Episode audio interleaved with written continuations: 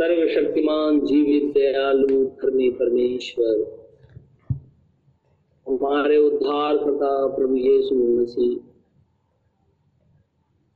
आज फिर से हम रात्रि के समय में तेरे चरणों में आए हुए। धन्यवाद और स्तुति तुझे चढ़ाते हैं। धन्य और पवित्र तुझे कहते हैं। तेरी जय जयकार भी करते हैं। क्योंकि तो तू ही आदर के योग्य है। तू ही महिमा के योग्य है। तेरे से पहले ना कोई आदर के योग्य था, ना आज है और ना कल भविष्य में होगा। क्योंकि तो एक ही आदर और महिमा के योग्य है और वो है सर्वशक्तिमान प्रभु परमेश्वर। जिसने अपने आप को पृथ्वी पर प्रभु यीशु नासरी के नाम में प्रकट किया है। खुदावन, खुदा, हम तेरा धन्यवाद करते हैं इस रात्रि के समय में। जबकि हम सभी जन तेरे चरणों में बैठे हुए हम तेरा धन्यवाद करते हैं प्रभु कि तू भी हमारे मध्य में बैठा हुआ है। और हज़ारों फरिश्ते हमें चारों तरफ़ से घेरे हुए क्योंकि तो वायदा तूने किया है। तो कहता है, जहाँ पे दो या तीन मेरे नाम से उपस्थित होते हैं, उनके बीच में मैं होता हूँ। तो जब प्रभु परमेश्वर, हमारे उद्धार करता प्रभु यीशु मसीह के सामर्थ्य नाम में हम सभी जन इकट्ठा हुए तो तू भी हमारे मध्य में मौजूद है और जब तू हमारे मध्य में मौजूद है तो स्वर्गीय सेना हमें चार तरफ़ से घेरे हुए है। और हम इसके लिए तेरा हृदय से धन्यवाद करते हैं। क्योंकि तू महान और प्रतापी खुदावन खुदा है। तू सृष्टि करता है। सारा ब्रह्मांड छू करके तुझे दंडवत करता है। क्योंकि सब जानते हैं कि उनका एक परमेश्वर है। सब जानते हैं कि उनका एक क्रिएटर है। और इसलिए सब लोग झुक करके तुझे दंडवत करते हैं। उस पृथ्वी पर हम सभी जन इस रात्रि के समय में तेरे सामने अपने सिर को झुकाए हुए। और तेरा धन्यवाद, तेरी महिमा करते हैं। और तेरी जय जयकार और होसन्ना के नारे लगाते हैं। और कहते हैं कि तू ही राजाओं का राजा और प्रभुओं का प्रभु है। तू ही महाप्रतापी खुदा है। जो था, जो है और जो आने वाला है तू ही अल्फ़ा और तू ही ओमेगा है। इसलिए हे खुदा, तेरा नाम मुबारक हो। मेरे प्रभु, मेरे परमेश्वर, हम तेरा करते हैं कि तूने हमें जीवन दिया, बहुत आयत का जीवन दिया। इसके लिए तेरा हृदय से शुक्र गुजार और तेरी बड़ाई और महिमा करते हैं कि तू खुदा है सबसे ऊँचे स्थानों में विराजमान इसलिए तेरी महिमा हमेशा बनी रहती सेनाओं के यहोवा परमेश्वर तेरा हे। अब्राहम, इसहाक और याकूब के परमेश्वर तेरा धन्यवाद हे। इस्राएल के खुदा खुदा तेरा धन्यवाद हमारे उद्धार कथा प्रभु यीशु के सामर्थ्य नाम में तेरा धन्यवाद। क्योंकि तू ही प्रभु और तू ही परमेश्वर है। तेरी महिमा हमेशा प्रार्थना, अपने उद्धार करता यीशु नासरी के नाम से माँगता हूँ उनसे इसी घड़ी पूरा आमीन। आमीन। आइए हम परमेश्वर के वचन से निकालेंगे। प्रकाशित वाक्य की पुस्तक और उसका छह अध्याय प्रकाशित वाक्य की पुस्तक छह अध्याय सात और आठ पद मिलकर के मैं पढ़ूँगा। प्रकाशित वाक्य की पुस्तक छह अध्याय सात और आठ पद। लिखा है, जब उसने चौथी मोहर खोली तो मैंने चौथे प्राणी का शब्द यह कहते सुना, आ और देख।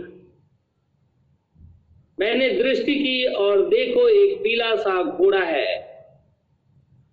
और उसके सवार का नाम मृत्यु है। और अधलोक उसके पीछे पीछे है। और उन्हें पृथ्वी की एक चौथाई पर यह अधिकार दिया गया कि तलवार और अकाल और मरी और पृथ्वी के वन पशुओं के द्वारा लोगों को मार डाले। परमेश्वर के इस वचन के पढ़े और सुने जाने पे आशीष हो। आमिन। आज खुदा का हम फिर से बहुत शुक्रगुजार है कि परमेश्वर की उपस्थिति में हम सभी जन बैठे हुए हैं। हम खुदावंद खुदा का इसलिए भी शुक्रगुजार है। पूरे दिन प्रभु ने हमें सुरक्षित रखा और ये मौका दिया कि हम उस अनंत सर्वशक्तिमान प्रभु परमेश्वर के वचन को सुने। और यह मनोहर और भली बात ही बात है। क्योंकि हम एक जंगली जैतून थे। और जंगली जैतून को जब मूल वृक्ष के अंदर में साटा गया। तो हम चिकनाई के भागीदार हुए और तृप्त हुए। हम खुदावन खुदा का इसलिए भी बहुत शुक्रगुजार है कि परमेश्वर ने इससे पहले कि हमारे प्राण ले ले, अपना वचन हमें दिया है। क्योंकि खुदावंद, खुदा ये चाहता है पृथ्वी का कोई भी व्यक्ति नाश ना हो, कोई भी हो, उसे मन फिराव का मौका परमेश्वर देता है। क्योंकि बाइबल में लिखा हुआ है, परमेश्वर ने जगत से ऐसा प्रेम रखा कि उसने अपना एक लौता पुत्र दे दिया, ताकि जो कोई उस पर विश्वास करे, वो नाश ना हो, परंतु अनंत जीवन पाए। तो पुत्र के ऊपर में हमें विश्वास करना ही होगा। परमेश्वर हर एक व्यक्ति को मौका देता है। और जबकि हम अंत समय में चल रहे हैं, अंत समय से मेरा मतलब है दुनिया का खात्मा नहीं, अनुग्रह जो अनुग्रह का समय चल रहा है, उसकी समाप्ति होने को है। क्योंकि अन्य जातियों के ऊपर से अनुग्रह का समय जिस दिन खत्म हो जाएगा, परमेश्वर इज़राइल से बातचीत करने लगेगा। ये जो समय है 2020 साल तक हमें दिया गया। क्योंकि परमेश्वर के वचन में लिखा है, वो अपनों के घर आया और अपनों ने उसे ग्रहण नहीं किया। उसके बाद उसने कहा कि ठीक है। और उसने अपने चेलों से कहा, मेरा वचन सारी सृष्टि को सुनाओ, चेले निकले। और उन्होंने सबको सुसमाचार सुनाना शुरू किया। अन्य जाति अनुग्रह के भागीदार होने लगे। और ये सारी योजना है, परमेश्वर की प्लानिंग है। और शैतान इसे कभी भी नहीं जानता। परमेश्वर की योजना को शैतान नहीं जानता। लेकिन वो आत्मा इस पृथ्वी पे है, इसलिए लोगों को भरमाती रहती है। उसका एक ही काम है लोगों को भरमाना, मूल वचन से हटा देना। मूल वचन से हटते ही मनुष्य मौत के अधीन हो जाता है। मृत्यु उसे घेर लेती है और वो मारा जाता है। और मृत्यु का अर्थ ही होता है इटर्नल सेपरेशन फ्रॉम गॉड अनंत कालीन पृथ्वीकरण अलगाव। और खुदा चाहता है कि किसी का भी अलगाव ना हो। लेकिन परमेश्वर अपने लोगों को आज्ञा देता है कि लोग खुदा पे ईमान लेकर के आए। लिखा हुआ है कि जब खुदा ने मेमने ने जो सिंहासन पे बैठा हुआ था जैसे ही चौथी मुहर को खोला, यहुन्ना को बुलाया गया, आओ और देखो ये क्या चीज़ है। यमुना ने देखा और उसने ये भी देखा कि इसका नाम मृत्यु है। ये तो लोगों को मार डालती है। और एक ऐसे देश के अंदर में लेकर के चली जाती है जहाँ सब कुछ अंधकार में है, वहाँ कुछ भी प्रकाश नहीं है।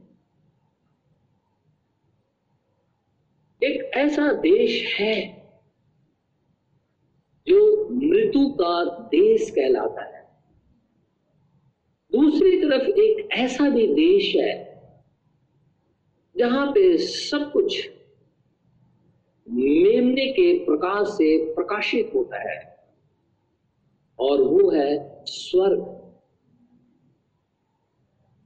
जो भरमाए जाते हैं, जिनके अंदर में ठिठाई की आत्मा पाई जाती है, जिनके अंदर में निकोलेटिन की आत्मा पाई जाती है, जिनके अंदर में बलाम की शिक्षाएँ पाई जाती है, जिनके अंदर में इजबेल की आत्मा पाई जाती है, वो मृत्यु देश के भागीदार हो जाते हैं। वहाँ के वो नागरिक हैं। लेकिन जिन्होंने यीशु मसीह को ग्रहण कर लिया, वो स्वर्ग के नागरिक हैं। तय हमें करना है कि हम स्वर्ग के नागरिक होंगे या मृत्यु के देश के नागरिक क्योंकि शैतान लाखों लाख अरबों अरबों लोगों को वहाँ लेकर के चला और वो खुदावन, खुदा के बच्चों के विरोध में सदैव खड़ा रहता है। हमने पिछले दिनों देखा था यहोसु महायाजक के ऊपर में भी वो दोष लगा रहा था। परमेश्वर ने कहा यहूसू के कपड़े उतार दो। जितने भी मैले चिथले कपड़े हैं, वो उतार दो और इसे नया और बाइबल के अंदर में वस्त्र गारमेंट जो है राइचियसनेस को रिप्रेजेंट करता है। बहुत से लोग जो इस संदेश को सुन रहे हैं या सुनेंगे, वो कभी ड्रीम भी देखते होंगे। और ड्रीम में वो कभी देखा होगा, किसी ने मुझे नहीं पता और या देखेंगे, या किसी से सुना भी होगा। कि स्वप्न के अंदर में वो नंगे दिखाई देते हैं या उनके पास में कम वस्त्र है। जो छोटे कपड़े पहने हुए उसका एक मतलब है, खुदावन खुदा में उनका भाग एकदम छोटा है। वो अपने आप को रोक नहीं पा रहा है। शैतान उनके ऊपर में हावी है। उन्हें बार बार खींच करके वो उस स्थान को ले जाता है, जो मृत्यु का देश कहलाता है। क्योंकि प्रकाशित वाक्य में लिखा हुआ है, इसी प्रकाशित वाक्य के अंदर में यूहन्ना को ये दिखाया जा रहा है कि आ मैं तुझे परमेश्वर के दुल्हन को दिखाता हूँ। और उसने दिखाया। और हम सभी जन जो परमेश्वर के दुल्हन है यमुना ने हमें देखा है। हम उस स्वर्ग के अंदर में जब थे, हैं रहेंगे तो यहुना ने हमें देखा है। क्योंकि दूत ने उसे कहा, आ, मैं तुझे परमेश्वर की पत्नी को दिखाता हूँ और हम इस बात का जो दावा करते हैं, वो चाहे कोई भी क्यों ना हो, अगर वो ये दावा करता है कि हम यीशु मसीह के लोग हैं, यीशु मसीह के दुल्हन तो इसका अर्थ है यहुना ने उसे देखा था और दूत ने उसे दिखाया था। हमें और आपको भी। लेकिन अगर हम उस झुंड में शामिल नहीं है तो हम मृत्यु के देश के नागरिक हो गए हैं। जहाँ सब कुछ गड़बड़ है, सब कुछ गड़बड़ है। वो एक अंधकार का देश है। आपने देखा होगा, जिस देश में हम रहते हैं, जिन परिस्थितियों के अंदर में हम रहते हैं, अगर एक दिन इस पृथ्वी के ऊपर में, हमारे देश के ऊपर में अगर बिजली चली जाती है दूर दूर अंधेरा छा जाता है, हम बेचैन हो जाते हैं। हम दौड़ करके घर के अंदर में कोई कैंडल जलाता है, कोई लैंप जलाता है, कोई इन्वर्टर जलाता है, किसी न किसी रीति से हम अंधकार को खत्म कर देना चाहते ताकि रोशनी घर के अंदर में रहे। और वो तो अंधकार का ही देश ही है। और वहाँ पे सब आत्माएँ जिन्होंने यीशु मसीह को ग्रहण नहीं किया है, वो सबकी सोल वहाँ चली जा रही है और शैतान लेकर के चला जा रहा है। ये भगाने वाली आत्माएँ जो वचन में घुस करके लोगों को भगाती हैं, वो सेपरेट करते जा रही हैं खुदा से। हम पृथ्वी पर एक दिन बिना लाइट के नहीं रह सकते तो अनंत हमेशा फॉर एवर कैसे उस अंधेरे में रह सकते हैं? जहाँ पे जलन भी है, पीड़ा भी है, दुख भी है, तकलीफ़ भी है, और जब आग में किसी को जलाया जाएगा, किसी की आत्मा को जलाई जाएगी, वो किस रीति से चिल्लाएगा, कराहेगा, छटपटाएगा? उसे पृथ्वी की सारी बातें याद आएँगी। अभी हमारे पास मौका है कि हम उससे छूट जाए। और यीशु मसीह के पास आ जाए। उस भरमाने वाले पोप की शिक्षाओं को ग्रहण ना करें। उन संस्थाओं की शिक्षाओं को ग्रहण ना करें, जो कि कलिसिया को नहीं, वो अपने आप को ग्रोथ कराती है। उसमें से बाहर निकला है। क्योंकि खुदा ने स्वयं ये बात कही है अरे मेरे लोगों पागल में से निकलो। जितना जल्दी हो सके निकल करके भागो और अपना प्राण बचाओ। नहीं तो तुम नाश हो जाओगे। क्योंकि तो परमेश्वर विपत्ति डालने पर है। ये पेल हॉर्स का जो सवार है, जिसका नाम मृत्यु है, लोगों को झूठा वचन सुनाकर, झूठी शिक्षा के अंदर में शामिल करके लोगों को मारे जा रहा है। परमेश्वर से अलगाव किए जा रहा है। और हमेशा हमेशा के लिए नरक का भागीदार बनाए चला जा रहा है। झूठे भविष्यवक्ता ने, अर्थात वो अपने आप को प्रॉफिट कहता है। उसके अलावा दुनिया के अंदर में लाखों झूठे प्रॉफिट आ गए हैं।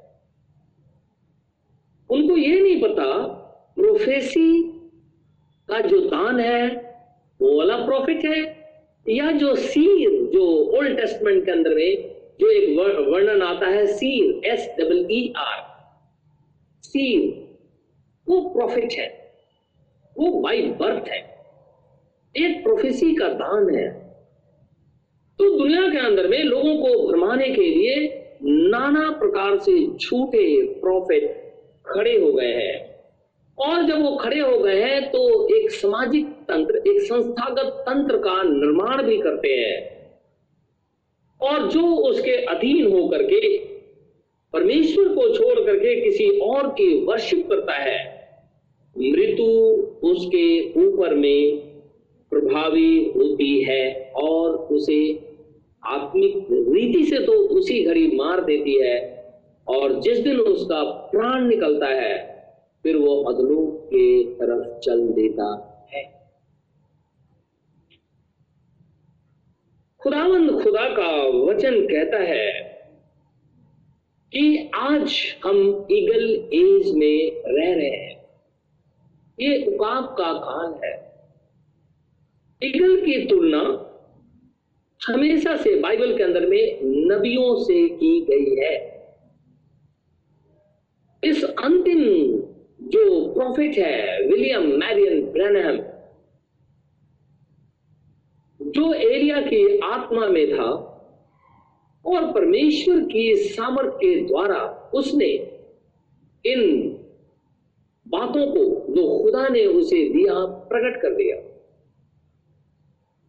इसीलिए शैतान यहाँ पे भी आकर के काम करने लगा।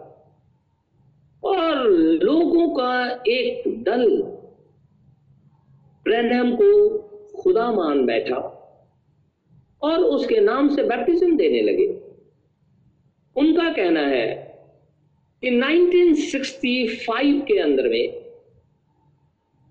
जो पिलर ऑफ़ फायर जो उसके ऊपर में दिखाई दिया। और वचन के रूप में परमेश्वर उसमें से होकर के अपने वचन का प्रचार किया, इसलिए वो ईश्वर है और उसकी वर्शिप करनी चाहिए। जो कि टोटली गलत है। और जो कोई भी एंटी मैसेज बिलीवर इस बात पे विश्वास करते हैं, निश्चित रीति से वो जाने की शैतान उन्हें दूर लेकर के चला गया है। वो भगाए गए हैं। इस पृथ्वी पर हम किसी की भी वर्शिप नहीं कर सकते। ब्रहण जब ज़िंदा थे इस पृथ्वी के ऊपर में, लोगों ने ये बातें कही। वो अपने कपड़े को फाड़ दिया। और जाकर के खुदा के सामने चिल्लाने लगा, कहने लगा, मैं अब प्रचार नहीं करूँगा, ये लोग तो मुझे खुदा मान बैठे हैं। मैं ऐसा नहीं करूँगा। परमेश्वर ने कहा, तू मेरा दास है। जैसा मैं कहता हूँ, वैसा कर। जाकर के वचन का प्रचार कर। फिर से वो प्रचार करने लगा। और साउथ के अंदर में आज भी और बहुत से लोग हैं जो उसके नाम में बैप्टिज्म देते हैं। ये कितना घोर गलत बात है। कितनी खराब बात है। कितना गड़बड़ी है। जो इस रीति से शैतान एंड टाइम मैसेज बिलीवर वालों को बहका दिया हमें हमेशा सावधान रहना चाहिए और वचन को पढ़ना चाहिए। क्योंकि बाइबल में लिखा है, बपतिस्मा तो यीशु मसीह के नाम में है तो हम ब्रहण के नाम से कैसे दे सकते हैं? तो फिर कोई बोलेगा कि मैं यहुना के नाम से दे देगा कोई बोलेगा कि मैं मूसा के नाम से दे दू तो क्या ये सच माना जाएगा? नहीं यह संभव नहीं है। क्योंकि बैप्टिज्म तो यीशु मसीह के नाम में है, इसीलिए हम किसी अन्य मनुष्य के या टाइटल के अंदर में बैप्टिज्म नहीं दे सकते। लेकिन शैतान इस रीति से लोगों को भरमाया है, इस रीति से भरमाया है कि लोग ये पहचानने से चुक गए हैं कि परमेश्वर जो सर्वशक्तिमान खुदावन, खुदा है, उसके ये नबी है, ना कि ये परमेश्वर है। इसीलिए बी केयरफुल उस आत्मा से हमेशा सावधान रहे। बाइबल पढ़िए, परमेश्वर का वचन पढ़िए, खुदा से प्रार्थना करिए, परमेश्वर आपके मार्गदर्शन करेगा, क्योंकि वो ज्योति है और कहता है, मार्ग और सत्य और जीवन मैं हूँ।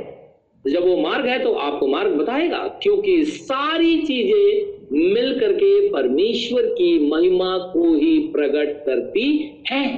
तो यीशु मसीह कहता है परमेश्वर कहता है, मैं अपनी ग्लोरी किसी को भी नहीं दूँगा।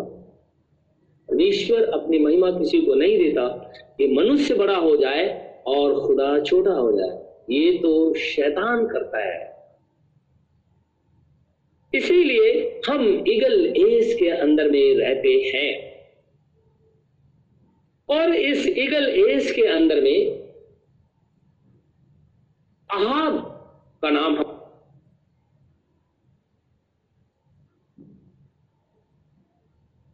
हम सभी जन जानते हैं, आप इज़राइल का राजा था। उसने सिदोनी स्त्री, जो अस्तुरे देवी के उपासक थे, उसके याजक की बेटी इजबेल थी उससे ये शादी कर लिया था। और इज़राइल को पाप में ला करके भिगो दिया आज ये भरमाने वाली आत्मा, ये पोप जो अपने आप को प्रॉफिट करता है, ये उसी तरीके से अहाब ही है, क्योंकि ये कलिसियाओं को जकड़े हुए है, पकड़े हुए है। और उसकी पत्नी जो इजबेल है, वो उन डिनोमिनेशनल चर्चेस को रिप्रेजेंट करती है, जो कि लोगों को भरमाती है। आप उनकी तरफ़ ना देखें, जो मूर्ति पूजक है, वो तो है ही है, वो तो पहले ही लॉस्ट हो गए।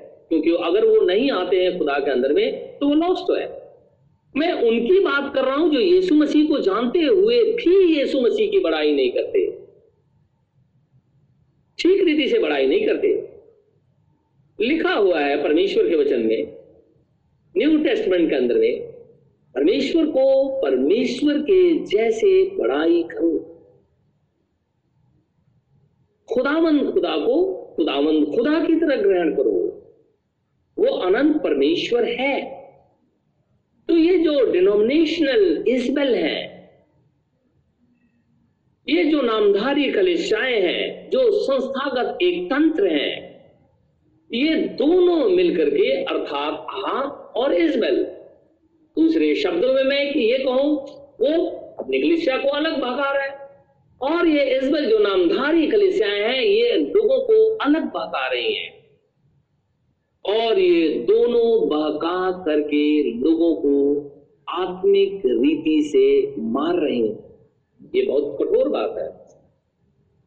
लेकिन आप इसे जज कर सकते हैं, क्योंकि आप स्वतंत्र हैं।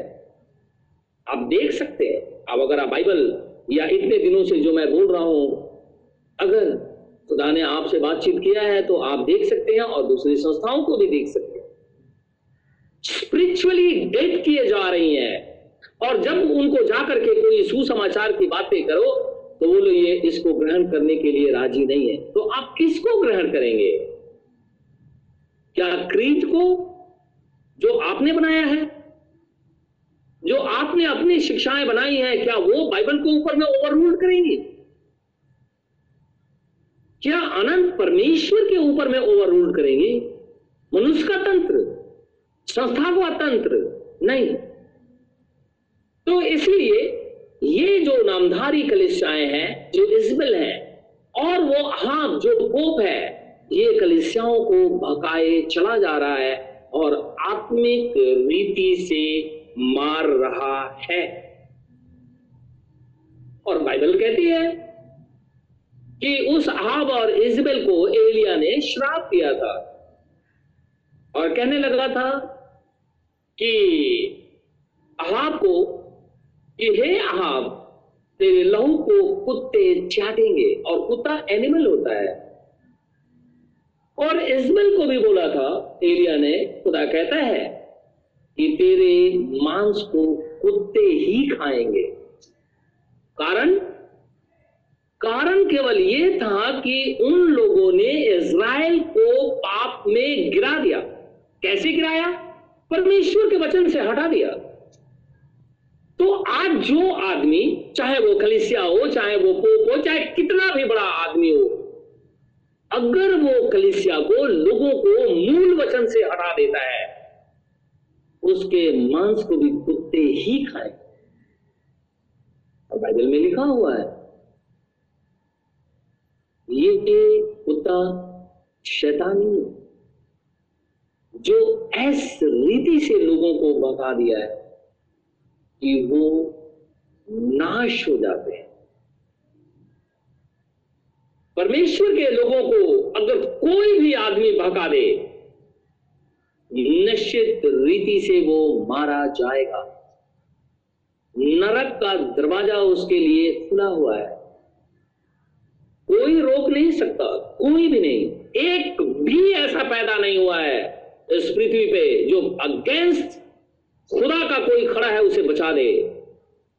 बचने का केवल एक ही तरीका है, यीशु मसीह के सामने सरेंडर कर जाए।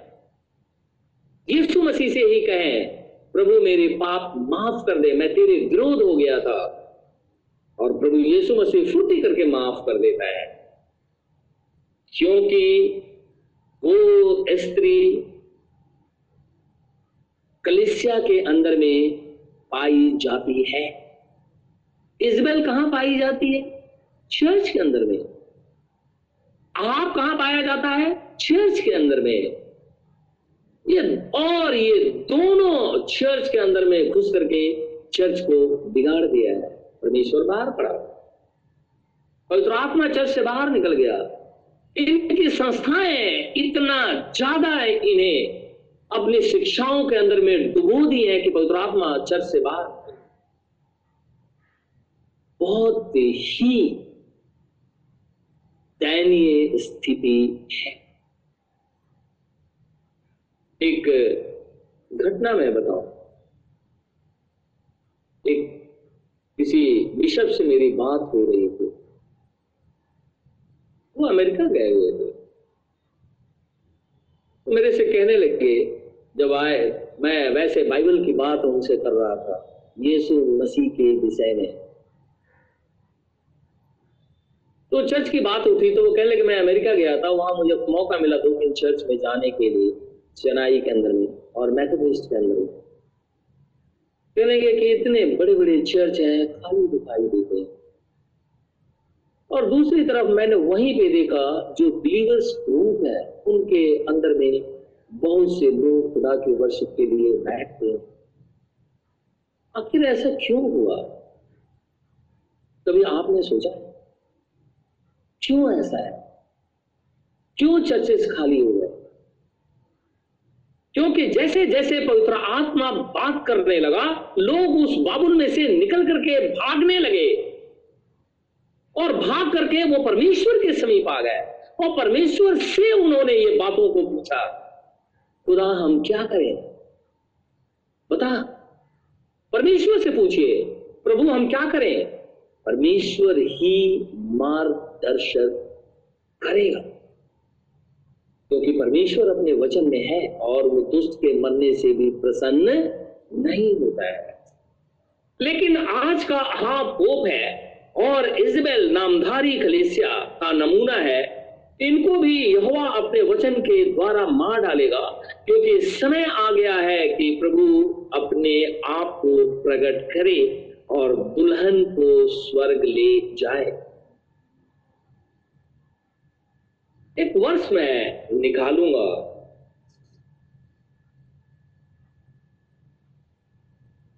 एक्सोडस चैप्टर निर्गमन की पुस्तक, उसका ग्यारह अध्याय। निर्गमन की पुस्तक। ग्यारह अध्याय।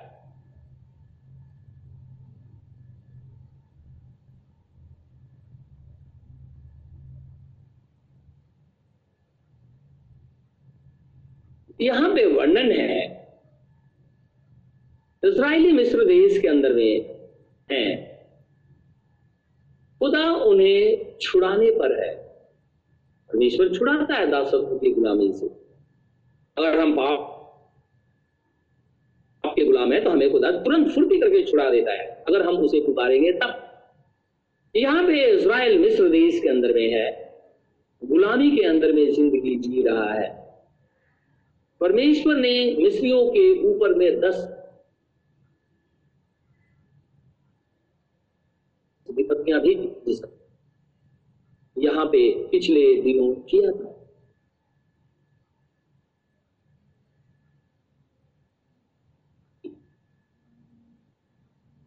अंतिम विपत्ति जैसे ही मिस्र देश के अंदर में आई, वैसे ही इज़राइल का छुटकारा हुआ। इज़राइल ने गुलामी के देश को छोड़ दिया। और जानते हैं वो विपत्ति क्या है? मृत्यु। एक वर्ष निकालेंगे। ग्यारह का चार और, पाँच। एक्सोडस चैप्टर 11 वर्स 4 एंड 5 निर्गमन की पुस्तक 11 अध्याय 4 और 5 लिखा है फिर मूसा ने कहा यहोवा इस प्रकार कहता है।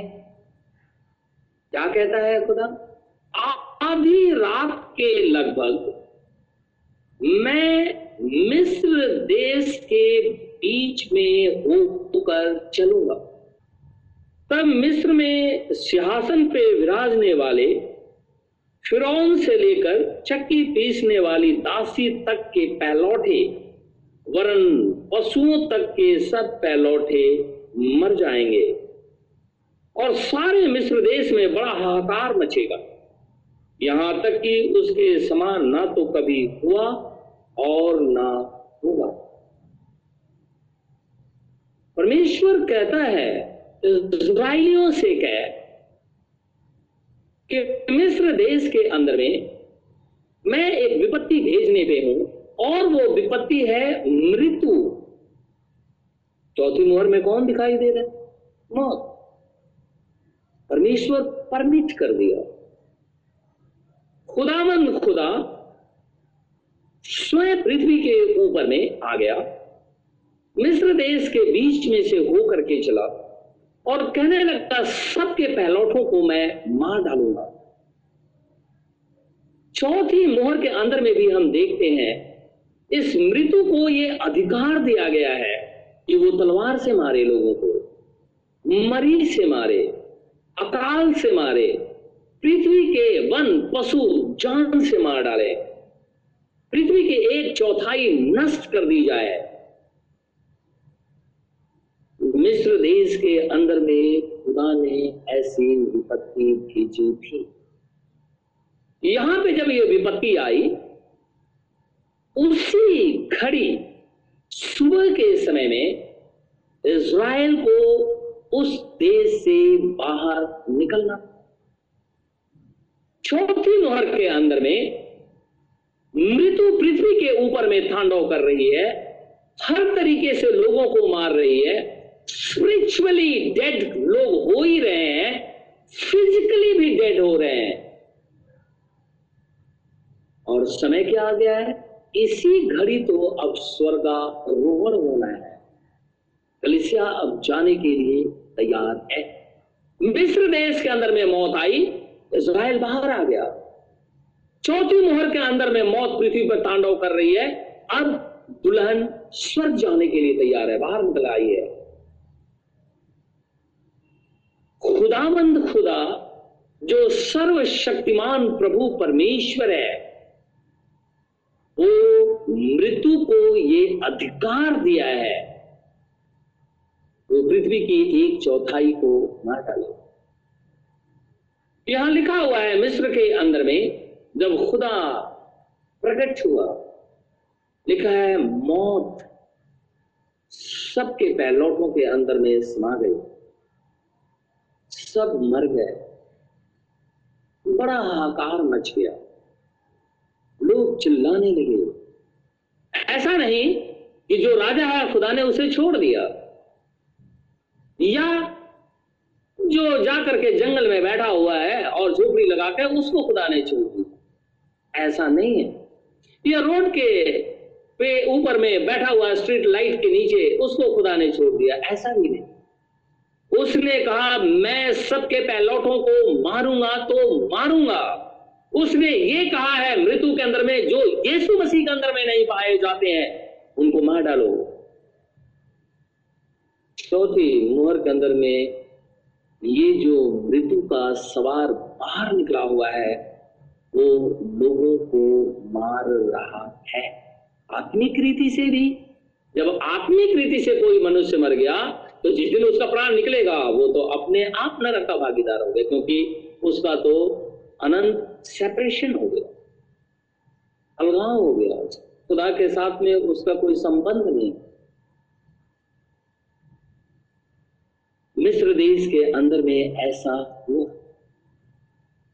एक तरफ़ मौत तांडव कर रही है और दूसरी तरफ़ जरा इसके नीचे सात पद में लिखा हुआ है।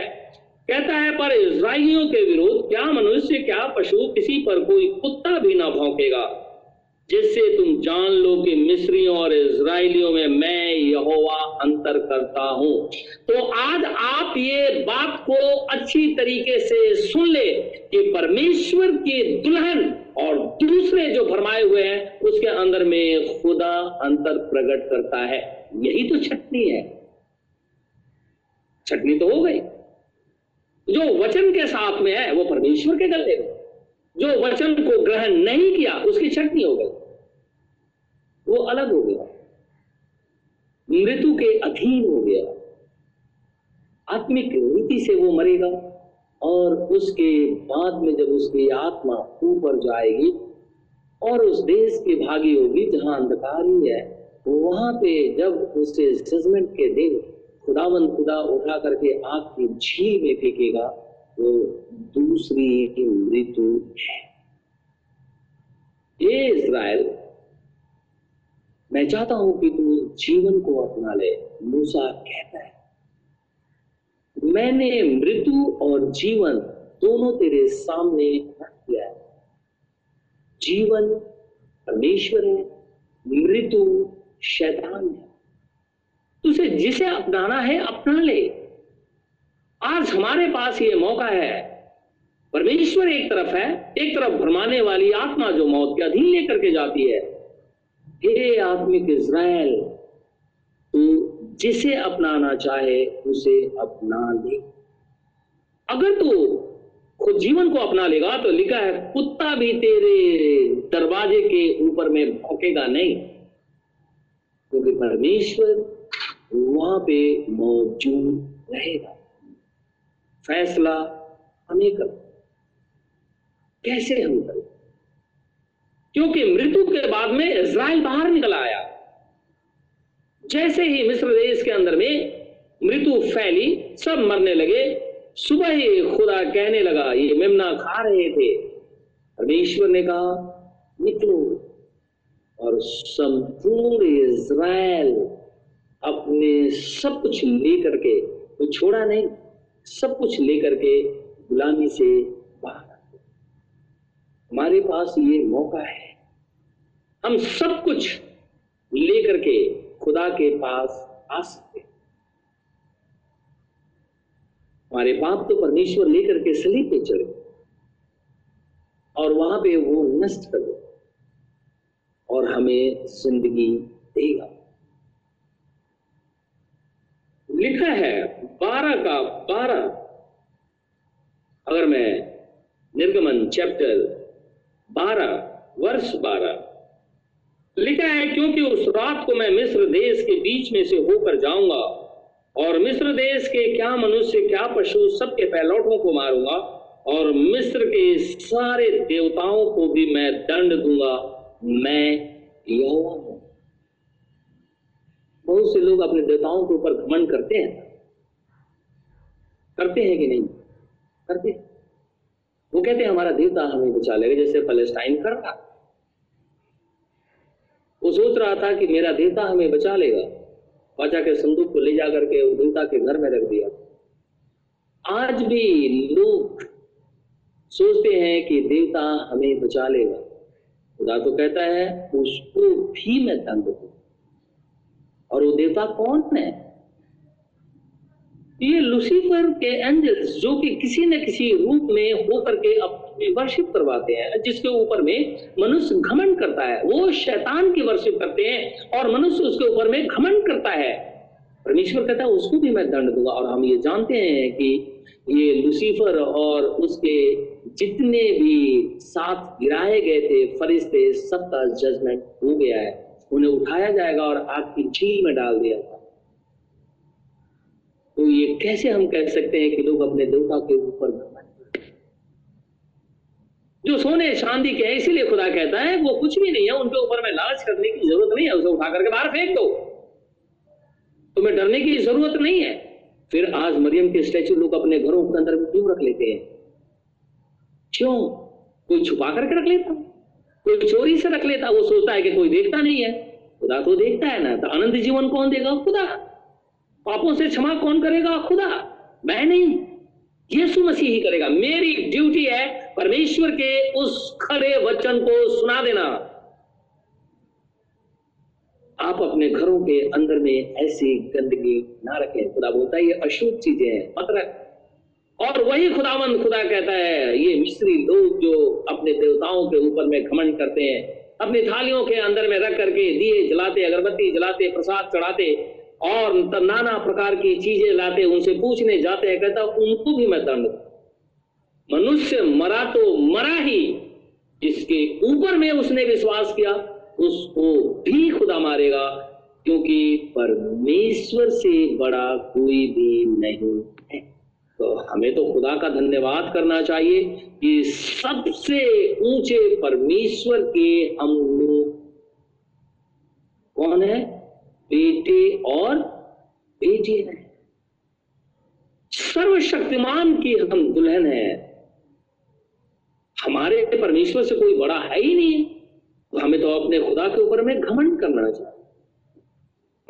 शैतान हमारा कुछ ही नहीं कर सकता। लेकिन अगर हम उन शिक्षाओं को ग्रहण किए रहेंगे और वेल माइंडेड बने रहेंगे इधर भी ठीक है, उधर भी ठीक है। आपने देखा होगा, वो भी पादरी ठीक है, वो भी पादरी ठीक है। उधर भी चलो इधर भी चलो, उस चर्च में भी चलो, इस चर्च में भी चलो। इनका कोई स्टेबिलिटी ही नहीं है। उनको अंदर कोई ऐसी चीज़ खुदा की पाई नहीं जाती जिससे वो अपने आप को स्टैंड करे खुदा के अंदर में। उनको सब कुछ अच्छा लगता है। और आप जानते हैं, बकरियों को सब कुछ अच्छा लगता है। भेड़ों को तो खुदा बोलता है कि मैं गिर, ग्रीन चराई में चराऊँगा। हरी हरी चराई में चराऊँगा और सोते का पानी पिलाऊँगा। वो ये नहीं बोलता, मैं बकरियों को ले जाऊँगा और चराऊँगा। क्योंकि बकरियाँ सब कुछ खा लेती हैं और हजम कर देती हैं और बकरियों का काम है वध होना। स्लॉटर के अंदर में जब भेड़ों को वध किया जाता है, कहते हैं कि उनकी अगुवाई बकरियाँ करती है। पहले एक बकरी को ले जाया जाता है, उसके पीछे पीछे भेड़ों को लगा दिया जाता है। पेड़े उन बकरियों के पीछे चलती है और जैसे कटने की बारी आती है, वैसे ही गोट जो होती है, वो जंप करके आगे चली जाती है और ये कट जाती है। तो मार्गदर्शन किसने किया? गोट ने। आज ये नामधारी कलिसियाएँ ऐसी ही है ये इजमिल है, इन वक्त में जंप कर जाती हैं, क्योंकि वो तो नाश ही है। अपने साथ दूसरों को भी ले जाकर के नाश कर देती है। स्लॉटर के अंदर में खड़ा कर देते हैं ताकि वो भी वध किए जाएँ। परमेश्वर चाहता है कोई भी नाश ना हो। और, इसका हम उनतीस और तीस पद पढ़ेंगे। निर्गमन की पुस्तक बारह अध्याय। निर्गमन की पुस्तक और उसका बारह अध्याय और उनतीस और तीस। लिखा है, ऐसा हुआ कि आधी रात को यहोवा ने मिस्र देश में सिंहासन पे विराजने वाले फिरौन से लेकर गढ़े में पड़े हुए बंधुए तक। लिखा है ना, जो बंधुआई में रहते हैं, वो सोचते हैं, मैं बहुत गरीब हूँ मेरे पास तो खाने को नहीं है। इसीलिए मैं प्रभु को मानूं या ना मानूं, इससे क्या फ़र्क पड़ता है? ये बात भूल जाइए। आप मनुष्य हैं, आपके अंदर में सोल है तो आपको खुदा को ग्रहण करना चाहे आप दिन भर बैठ करके भी क्यों ना मांगते हो, या बंधुआई में क्यों ना बैठे हो, आपको यीशु मसीह को ग्रहण करना ही होगा। और बहुत लोगों को आपने देखा होगा कि लोग स्ट्रीट लाइट पे बैठ करके ये भीख मांगने वाले रात को बाइबल पढ़ते रहते हैं। खुदा का वचन, और दिन भर भीख मांगते हैं, और खुदा को थैंक्स करते कहता है बंतुए तक, ऐसा हुआ कि आधी रात को यहोवा ने मिस्र देश के सिंहासन पर विराजने वाले फिरौन से लेकर गढ़े में पड़े हुए बंधुए तक सबके पैलौटों को, वरन पशुओं तक के सब पहलौटों को मार डाला। और फिरौन रात ही को उठ बैठा और उसके सब कर्मचारी वरन सारे मिस्री उठे और मिस्र में बड़ा हाहाकार मचा, क्योंकि एक भी ऐसा घर न था जिसमें कोई मरा ना हो। लोग जो खुदा के लोग नहीं थे, उनके पहलौटे मर गए। केवल इसराइलियों के पहलौटे नहीं क्योंकि इसराइली खुदा के लोग थे। आज भी आत्मिक रीति से केवल वही बचाए जाते हैं जिनका नाम मेमने के जीवन की पुस्तक में लिखा हुआ है। वो बचाए जाएँगे। परमेश्वर के जब वो पुकारते हैं खुदा फुर्ती करके उनकी सुनता है। आइए हम सभी जन खुदा के सामने रोए। गिड़गिड़ाएँ, परमेश्वर को पुकारें निश्चित रीति से खुदा हमें माफ़ कर और अनंत जीवन का भागीदार बनाए। परमेश्वर, हम सबको आशीष और बरकत दे। हमें आइए हम दुआ करेंगे। हे प्रभु तेरा धन्यवाद। हे खुदावन खुदा तेरा धन्यवाद। हो हे पवित्र प्रभु परमेश्वर, तेरा धन्यवाद। हो हे खुदाया, तेरा धन्यवाद। हो क्योंकि तू धर्मी है, तू अति पवित्र है, तू करुणा में है, तू दयालु खुदा है तेरी महिमा सबसे ऊँचे स्थानों में बनी हे प्रभु ये कोरोना वायरस जो पृथ्वी के ऊपर में फैल गया है। हे प्रभु देख नौ लाख के करीब लोग न जाने कितने और मरे और कितने और मर रहे हैं, जिनकी गिनती ही मैं चाहता हूँ ऐसे समय में तेरी बेटे, तेरी बेटियाँ हॉस्पिटल के अंदर में काम करते हैं। कहीं और बाहर काम करते हैं, किसी और रोजी रोज़गार में काम करते हैं, या किसी से मिलने जाते हैं, या अपनी ज़रूरत को पूरा करने के लिए घर से बाहर निकलते हैं। मैं चाहता हूँ हम सबके चारों तरफ़ अपने अग्नि में दूतों का पहरा लगा, ताकि ये महामारी हमारे शरीर को छूने न इसराइल के ऊपर में भी दया यरूशलेम की शांति के लिए विनती करता हूँ, क्योंकि वो तेरा नगर एक जीवित खुदावन खुदा, हमारे दिल्ली शहर पे दया कर हमारे देश के ऊपर में भी दया संपूर्ण पृथ्वी के ऊपर में भी दया ताकि लोग बचाए मर्ज़ी तेरी पूरी प्रार्थना यीशु नासरी के नाम से माँगता हूँ इसे इसी घड़ी पूरा कर हमारे बाप जो स्वर्ग में है, तेरा नाम पाक माना जाए। तेरी बादशाहत आए।